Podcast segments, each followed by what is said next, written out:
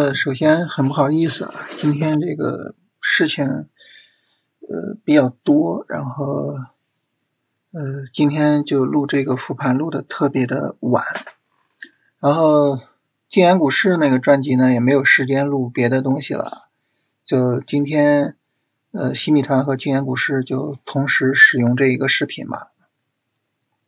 然后我们首先来看一下今天是什么板块在走强。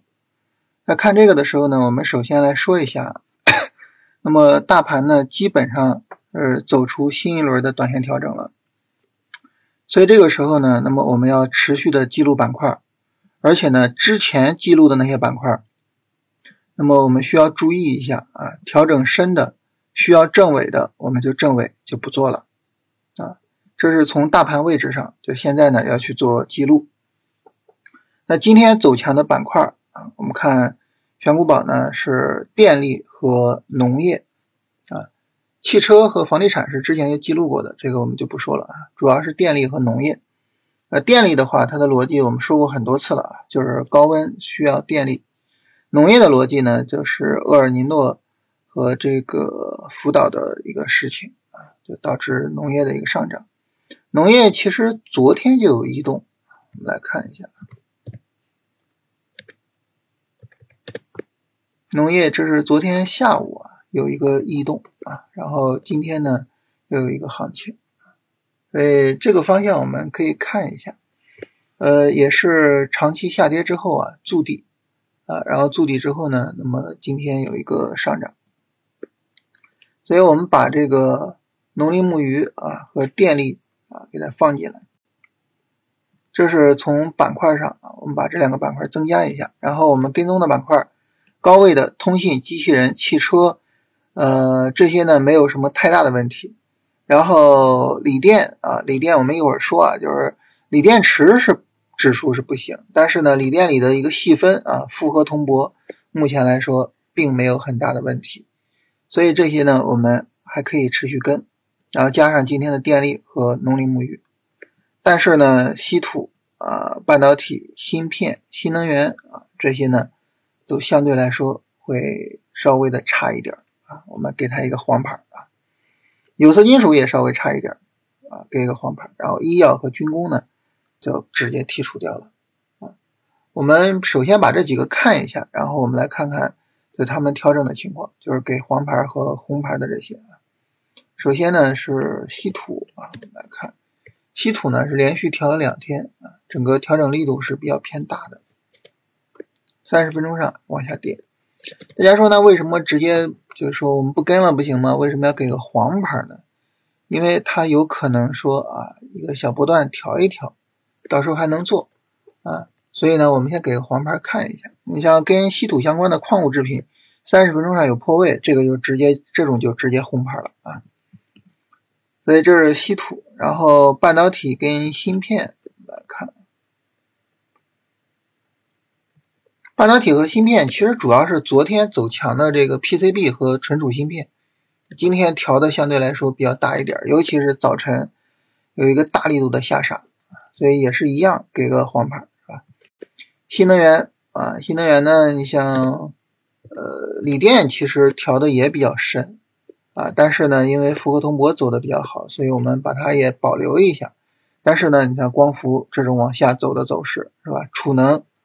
然后氢能源这种的给个黄牌，这里边尤其是氢能源，其实这个下跌力度还可以接受，但是储能和光伏，尤其是光伏啊，实在是有点大了啊，所以呃至少至少的等一个三十分钟的小波段，至少等个三十分钟，再给个黄牌啊，这是这些，然后有色金属呢，有色和稀土啊，矿物质啊。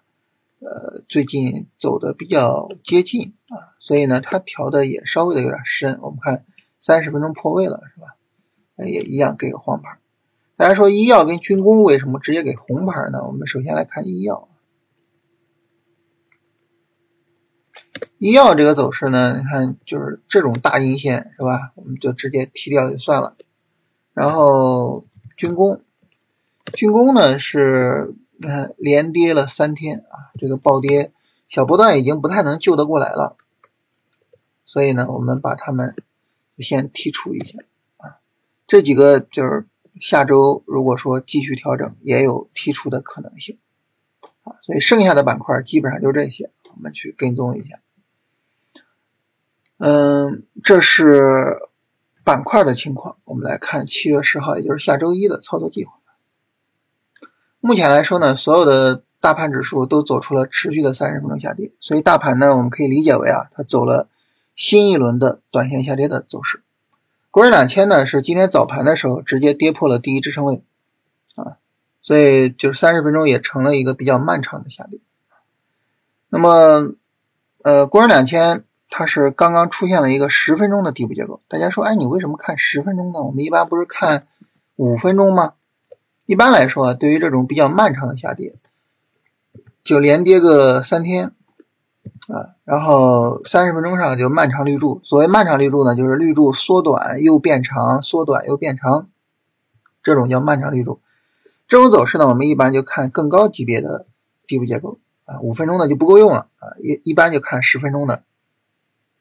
十分钟呢，它现在是有一个构造底部结构的可能性。我们看十分钟下跌反抽，新一轮下跌。价格指标同时创新低是吧？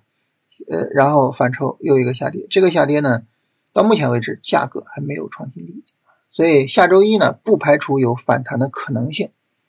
但这个走势整体上来说，三十分钟没有底部结构，所以呢，这个反弹它就是个反弹，呃，就是说日线直接大涨概率不是那么高。当然现在说白了，行情有时候微来微去的也不好说啊。所以我们就聊一聊，就是说操作反弹需要注意的几点啊。首先，第一个呢就是精选板块跟个股，因为你要不精选的话，有可能说大盘反弹，你的板块跟个股它不参与反弹，是吧？第二个呢就是接受买错板块跟个股。哎，大家说，你看你刚强调了精选，为什么又跟我们说要接受买错呢？因为现在呢市场在低位，大家知道低位反弹啊，有些时候。就是它未必说反弹之前的主线啊，有的时候它会走新的主线，或者说跌得多的板块就是普涨那种反弹，对吧？你比如说今天今天市场反弹，谁反弹的比较明显一点呢？证券反弹的比较明显一点。我不知道大家有没有感受啊？就是下午证券这一波反弹的时候，可能主线的一些股票，哎，反倒是调整的。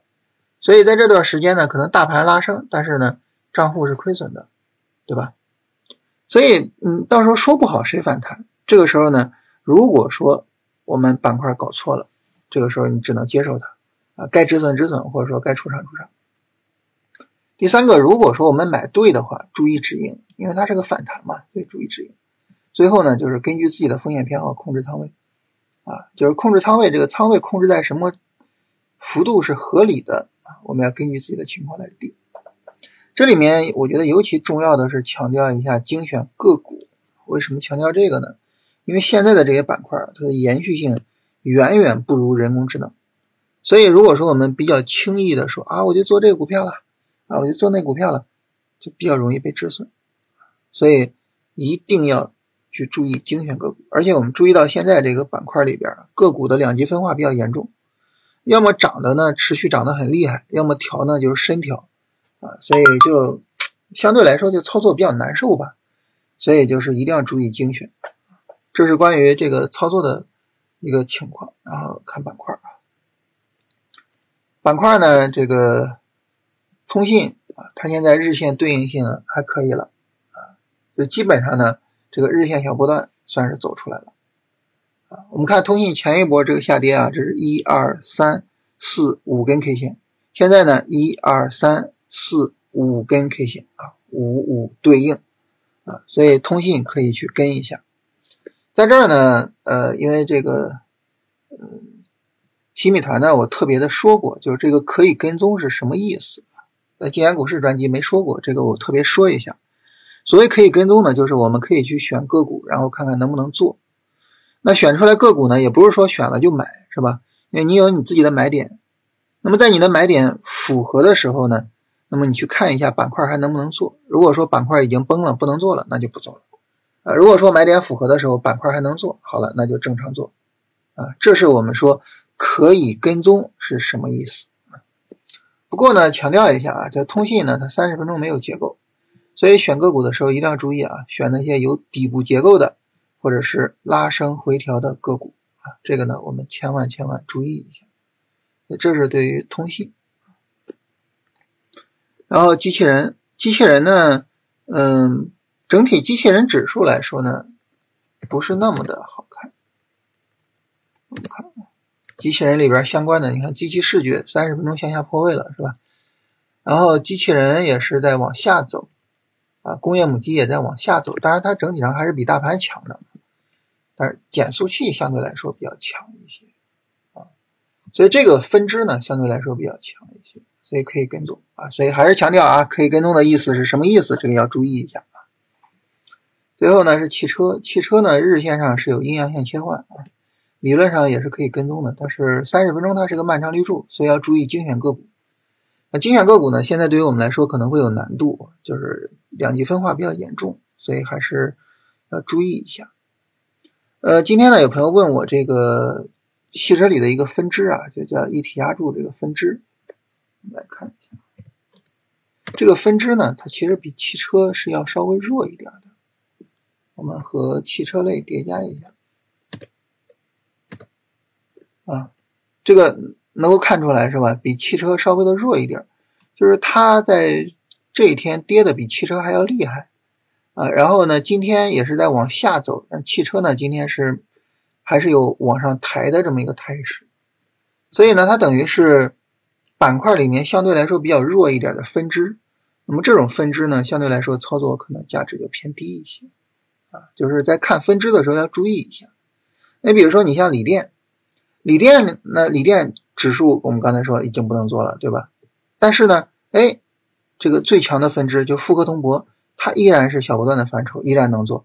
所以，呃，这就是什么？这就是选强的分支。所以我们在看这种各个板块的分支的时候。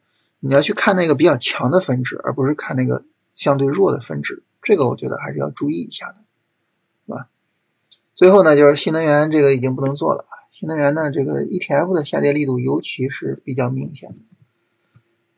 呃，我们来看一下新能源的 ETF 啊，你看光伏这个下跌是吧？非常明显的一个下跌，电池也是非常非常明显，所以整体上来说，就是新能源这个呢，已经不太需要聊了。所以板块上呢，哪些板块还能跟？哪些板块要亮红牌了？哪些板块直接红红牌驱逐出去了？要注意区分一下。那现在比较能跟的呢，就是通信、机器人、汽车、复合通博，然后再加上新的板块啊。所以基本上就是这样。所以现在呢，不是说所有的板块都能做，还是要注意一下这个选择啊，注意一下对亮黄牌和红牌的板块啊，这个。注意做一个筛选。